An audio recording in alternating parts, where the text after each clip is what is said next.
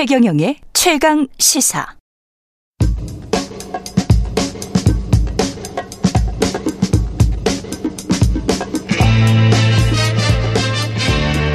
네, 우리가 접하는 뉴스의 태초부터 지금까지 뉴스 일대기를 쫙 살펴봅니다. 뉴스톱 김준일 수석 에디터, KBS 박대기 기자 그들의 전지적 시점으로 분석하는 뉴스 일대기 지금부터 시작하겠습니다. 안녕하십니까? 안녕하세요. 예. 오늘은 노인 무임승차 논란 일대기 짚어보겠습니다. 오늘 이 이야기 하기 전에 노인 무임승차라고 보통 언론에서 부르는데 어떤 그 KBS 기자 선배가 예, 지금은 퇴직하셨는데요. 네. SNS에 그 연세가 많으시죠. 경로 승차 우대다. 말 좀 바꿔달라.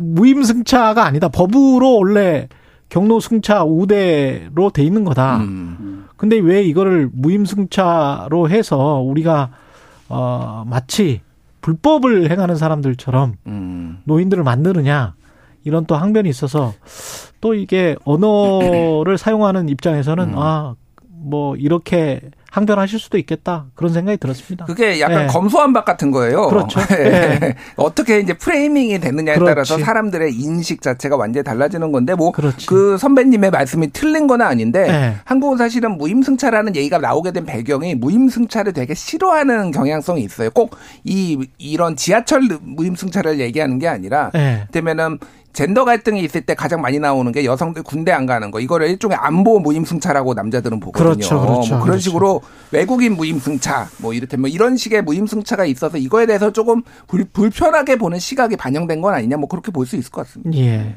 그 장단점이 분명히 있긴 있어요. 일단 이제 무임승차라면은 무임승차 말 일단 듣겠습니다. 예. 홍성의 말이니까요. 예. 무임승차라고 하면은 어, 나가는 비용만 생각하기 쉬운데 사실은 그 65세 이상 노인의 활동을 증가시키는 면이 있습니다. 그래서 어, 교통연구원에서 2014년에 연구를 한 결과가 있는데 예를 들어서 기초 수급자 예산을 감소시키고 의료비를 절감하고 교통사고를 감소시키는 이런 효과들을 보면은 어, 약 그 한 2천억 원대 이상의 그런 이익이, 아, 3천억 원대 이상의 이익이 있다. 3,300억 원 정도 이익이 있다라고 하기 때문에 우리 실제로 나가는 서울 지역에서는 2, 3천억 원대가 나가고 있거든요. 그 비용하고 비교를 해보면은 음. 이제 나름대로 효과가 있다 예. 얘기를 하고 하고 있습니다. 나름대로 효과가 있다. 네. 그러니까 이거를 그 중단시키면 효과가 있다. 뭐 이, 거죠 예. 그러니까 쉽게 얘기를 하면은 음. 노인분들이 소득이 줄어들고 그러면은 교통비도 굉장히 부담이 돼서 음. 밖에 안 돌아다닌다라는 거예요. 이게 정신 사람의 교류가 단절되고 그렇지. 정신 건강에 굉장히 안 좋은데 지금은 음. 어쨌든 지하철로 천안까지 갈 수 있잖아요. 어, 천안까지 갈 수 있구나. 예, 예. 무 이제 무임승차로 네. 그래서 가 가지고 순대국을 드시고 온다는 거예요. 네. 천안까지 온천 가. 있는 지역까지 가서 이제 온천도 네. 하고 오시고 그, 하면은 지역 경제 활성화도 되고 이런 효과는 음. 분명히 어. 있습니다. 그런 부분들이 부분들이 굉장히 사실 간과되고 있다. 방금 뭐 박대 기자 얘기했듯이. 예. 하지만은 이제 편의 비용과 편의가 다 따져봐야 되는데 음. 그런 게 있음에도 불구하고 이제는 너무 많다. 그 비중이. 65세 그, 이상이. 예, 이게 이제 네. 그게 가장 큰 문제가 되는 거죠. 네. 전단 정부 때 처음 만들어져서 이게 39년째니까 그때는 뭐 65세 이상이 그렇게 많지는 않았을 거 아니에요. 그때 1984년에 도입이 됐는데요. 이게 지하철 2호선 개통한 날 전단 대통령이 깜짝 발표를 합니다. 예. 이제 이거는 그 노인은 무료로 탑승하게 하자. 그러자마자 다음 날 예. 네. 그때 뭐 다 아시다시피 이제 독재 정부니까 인기가 음. 없으니까 어떤 인기를 한번 끌어보려고 그렇죠. 이제 갑자기 만든 정책이고 네. 뭐그 다음 날 바로 이제 무임승차에 들어가게 되는데 그 다음 날 바로 네 그때 그 시절에는 가능했던 일이죠. 야 예. 법도 없이 그 다음 날 바로 야 예. 그래서 이제 1900 84년 당시에는 노인 인구가 4%밖에 안 됩니다. 예. 그런데 올해 같은 경우는 18% 정도 되거든요. 음. 그러니까 4배 이상 늘어났고 또 문제는 앞으로 급속하게 늘어나는 그런 단계가 되고요. 제가 지금 현재 만으로 45세인데 제가 65세 되는 해를 따져보니까 그때가 되면은 인구가 30% 이상이 30% 60, 만 65세 이상이거든요. 음, 그럼 3명 중 1명이 무인 탑승을 해야 된다는 건데 이건 지속 가능하지가 사실은 뭐저 네. 같은 경우에는 기대하기 어려운 그런 상황이죠. 네. 이게 좀 중요한 인구학적인 네. 좀 설명을 드릴게요. 일단은 1980년하고 2020년하고 평균 연령 그리고 중위 연령을 말씀을 드리겠습니다. 예. 평균 연령은 말 그대로 평균을 내는 거고 그렇죠. 중위 연령은 대한민국 가운데. 국민을 쫙 세운 다음에 그정 음. 가운데 나이가 어디냐를 보는 거예요. 1980년에 평균 연령이 25.9세, 음. 중위 연령이 21.8세예요. 예. 그러면 내가 20 22세면은 내가 나보다 나이 많은 사람보다 나이 어린 사람이 더 많았다라는 거예요. 어. 그 얘기 중위 연령이라는 거. 예. 근데 지금 2022년 중위 연령이 45세입니다. 아. 예. 2022년, 네, 예. 작년. 그렇죠. 그러니까 이게 무슨 얘기냐면은 예전에 만 45세면은 부장님의 중후한 느낌이 있었잖아요. 그렇죠, 그렇죠. 예. 근데 지금은 예. 아직 내가 나보다 어린 사람보다 나이 많은 사람이 더 많은 거야, 45세. 그래서 그렇죠. 제가 이제 만으로 한 48세 되거든요. 예. 근데 옛날에 그 부장님들의 느낌보다는 예. 약간 젊다라는 생각들을 해요. 그게 이제 그렇죠. 점권들이 나오는 이유기도 합니다, 이제. 박대기 기자가 그 정도 나이인데 지금 분수령이에요, 그게. 그러니까 그렇죠. 너무 이제 사회가 고령화됐다 이런 거 이제 좀 감안해야 되는 거죠. 이게 근데 만약에 이걸 중단을 하면 그리고 뭐그 연령을 뭐 70세나 75세로 바꾸면 나머지 뭐 비용이나 이런 것들은 어떻게 되는 건가요? 일단 지금 서울 네. 같은 경우에 연 3천억 원 정도가 도시 그 철도 지하철에 이제 들어가게 음. 되는데 적자가 발생하는데 네. 이 3천억 원을 이제 유지를 시키고 정부가 지원을 하게 할 것이냐 네. 아니면은 3천억 원을 뭐 서울시가 지원, 지원할 것이냐 아니면 네. 이걸 좀 단계적으로 축소할 것이냐 세 가지 정도의 갈래길이 있는데 음. 정부 입장에서는 이거는 지자체 사업이라고 봅니다. 왜냐하면은 서울의 지하철을 지역 사람들이 이용하는 건 아니잖아요. 그렇죠. 지역 사람들도 다 세금을 내는데 네. 왜 서울 지하철에 그 세금을 주냐? 이거는 서울시가 알아서 자체적으로 예산을 할 거다. 그 나름대로 일리는 있어요. 일리는 있네. 예. 하지만 이 모든 것이 처음에 이제 전두환 씨의 그 지시 하나로 이제 이루어졌던 거 생각하면은 아. 결국 정부의 지시로 이루어진 일인데 왜 서울시가 아. 이제 이 돈을 부담해야 되냐 이게 서울시 논리거든요. 예. 그래서 이제 좀 대안으로 제시되는 것이 그러면은 할인율을 좀 줄, 줄이든지 아니면은 뭐 아침 출퇴근 시간 이럴 때 좀 요금 을 제외한다든지 이런 방안들이 지금 제시가 되고 있는데 한 번 주어졌던 혜택을 갖다가 줄이는 것이기 때문에 음. 아무도 이제 그걸 나서려고 하지 않는 그런 문제가 있는 거죠. 저항이 심하겠습니다. 네. 그러면 네. 정부 책임이냐 네. 서울시 책임이냐 이런 거에 따라서도 서로 안 하고 그 고양이 목에 방울 달기네요. 이게 그렇죠. 근데 네. 정부 입장을 이해 못하는 건 아닌데 네. 이게 할인 소위 말해서 뭐 할인이나 무임승차가 어떤 법에 근거를 했느냐 그러면 노인복지법이에요. 제26조 음. 경로 우대 그러면 이렇게 돼 있어요. 1항에 국가 또는 지방 자치단체는 65세 이상의 자에 대하여 뭐 박물관, 공원 등등의 공원 시설을 무료로 하고 이용 요금을 할인하게 이용할 수 있다. 뭐 요런 게 근거인데 이게 지자체 법에 돼 있는 게 아니라 중앙정부 법에 돼 있는 거고 노인복지법에 예, 노인복지법에 국가 혹은 지방자치단체라고 이 정도로 딱 써 있으면은 어쨌든 음. 그리고 가장 이제 좀 이게 논란이 되고 있는 게 코레일에 대해서는 중앙 정부가 돈을 줍니다. 그거는 이제 코레일 같은 경우는 네. 전 국민이 다 쓰는 거고 그러니까. 지하철은 아. 이제 서울 시민만 쓰는 거기 때문에 그렇죠. 약간 다르다. 그러니까 그, 그런 게 기재부의 예. 입장인데 그러면은 전국의 중앙법에 의해서 네. 이렇게 돼 있으면은 전국에 있는 지자체한테 이 부분에 있어 손실 보전을 어느 정도 해주는 게 맞지 않느냐 이런 논리들이 이제 각 지자체가 다 얘기하는 거죠. 그러니까. 중앙 정부가. 예, 예. 대구는 지금 하기로 했죠. 대구는 이제 원래 65세였는데 예. 근데 사실 대구는 좀 특수합니다. 왜냐하면 지하철보다 버스를 더 많이 이용하시거든요. 대구 시민들은 아. 서울하고 좀 달라요. 그래서 예. 어, 버스는 없었고 어, 지하철은 65세 이상이 무료였는데 예. 버스를 70세 이상을 무임으로 만들면서 음. 지하철도 70세로 맞추자. 이게 이제 대구시 계획이에요. 예. 그러면서 이제 좀 반발이 있을 수 있기 때문에 이런 식으로 하기로 했습니다. 한 살씩 늘리고요.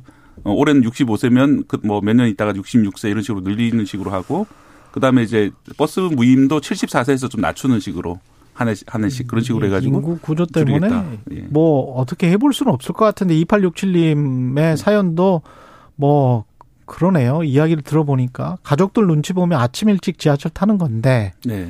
그것도 막으려고요. 서글픕니다. 뭐 이렇게 음. 말씀하시는 이분은 이제 노인 입장에서 말씀하시는 음, 거고. 네.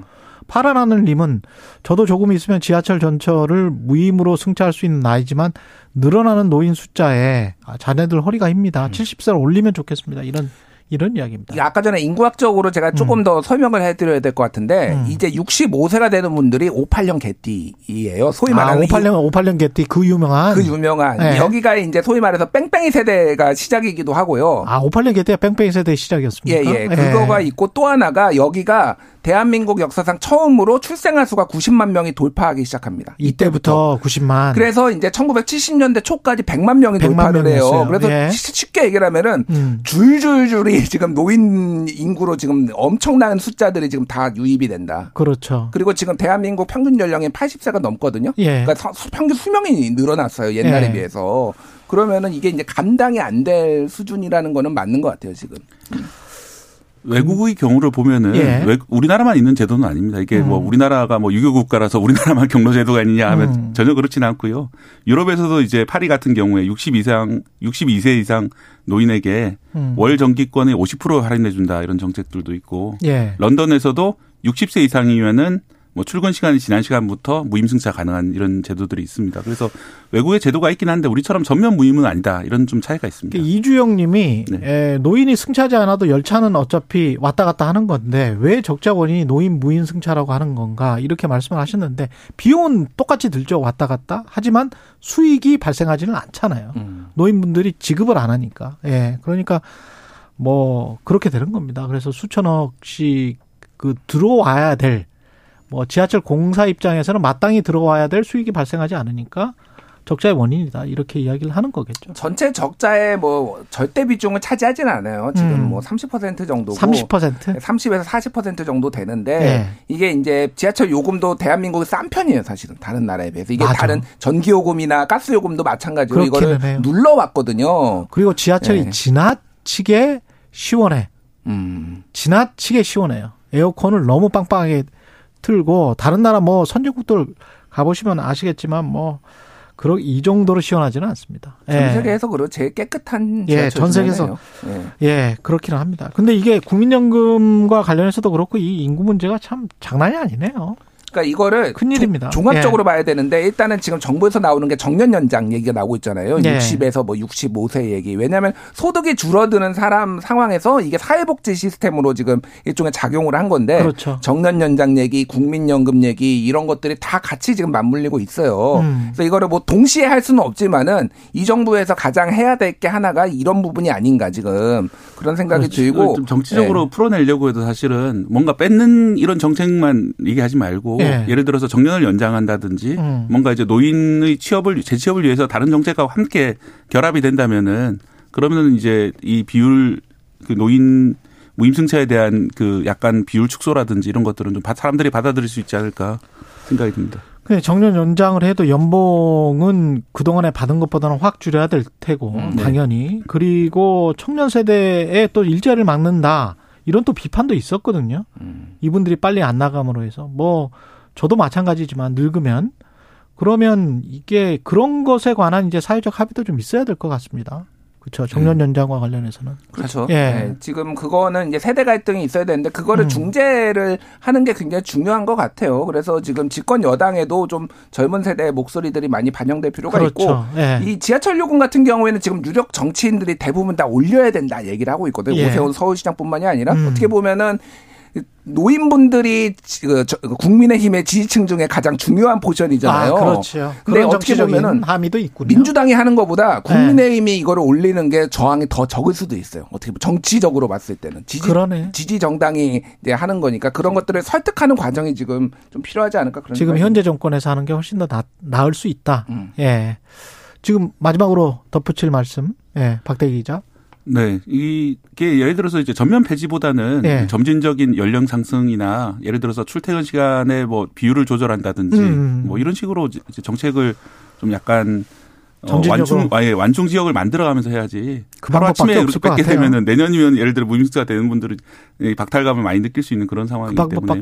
저는 네. 뭐 나이도 올려야 되지만은 음. 일단 70세로 저는 올려야 된다고 보고 음. 소득 수준에 따라서 지원을 좀 다르게 사실 뭐 그분들도 돈 많으신 분들 있거든요. 그것도 맞는 말이고. 예, 그럼 네. 소득 수준에 외국은 그렇게 하는 데들이 있어요. 프랑스나 이런 데들 네. 소득 수준에 따라서 차등 지원을 하는 게 맞겠다. 그래서 완전 힘드신 분들은 무임승차로 하게 하고 예. 아니면 그 중에도 한번 절반 정도 해주. 해주고 그냥 돈 내고 타고 이런 것들을 조금 구분해서 했으면 좋겠습니다. 그왜 강남에서 할아버지의 재력, 뭐 엄마의 정보력, 아빠의 무관심 이런 이야기 하지 않습니까? 예. 제가 무관심 하나는 확실합니다. 예. 여기까지 뉴스톱 김준일 수석 에디터 KBS 박대기 기자였습니다. 고맙습니다. 감사합니다. KBS 일라디오 총영련 최강의사 듣고 계신 지금 시각은 8시 44분입니다.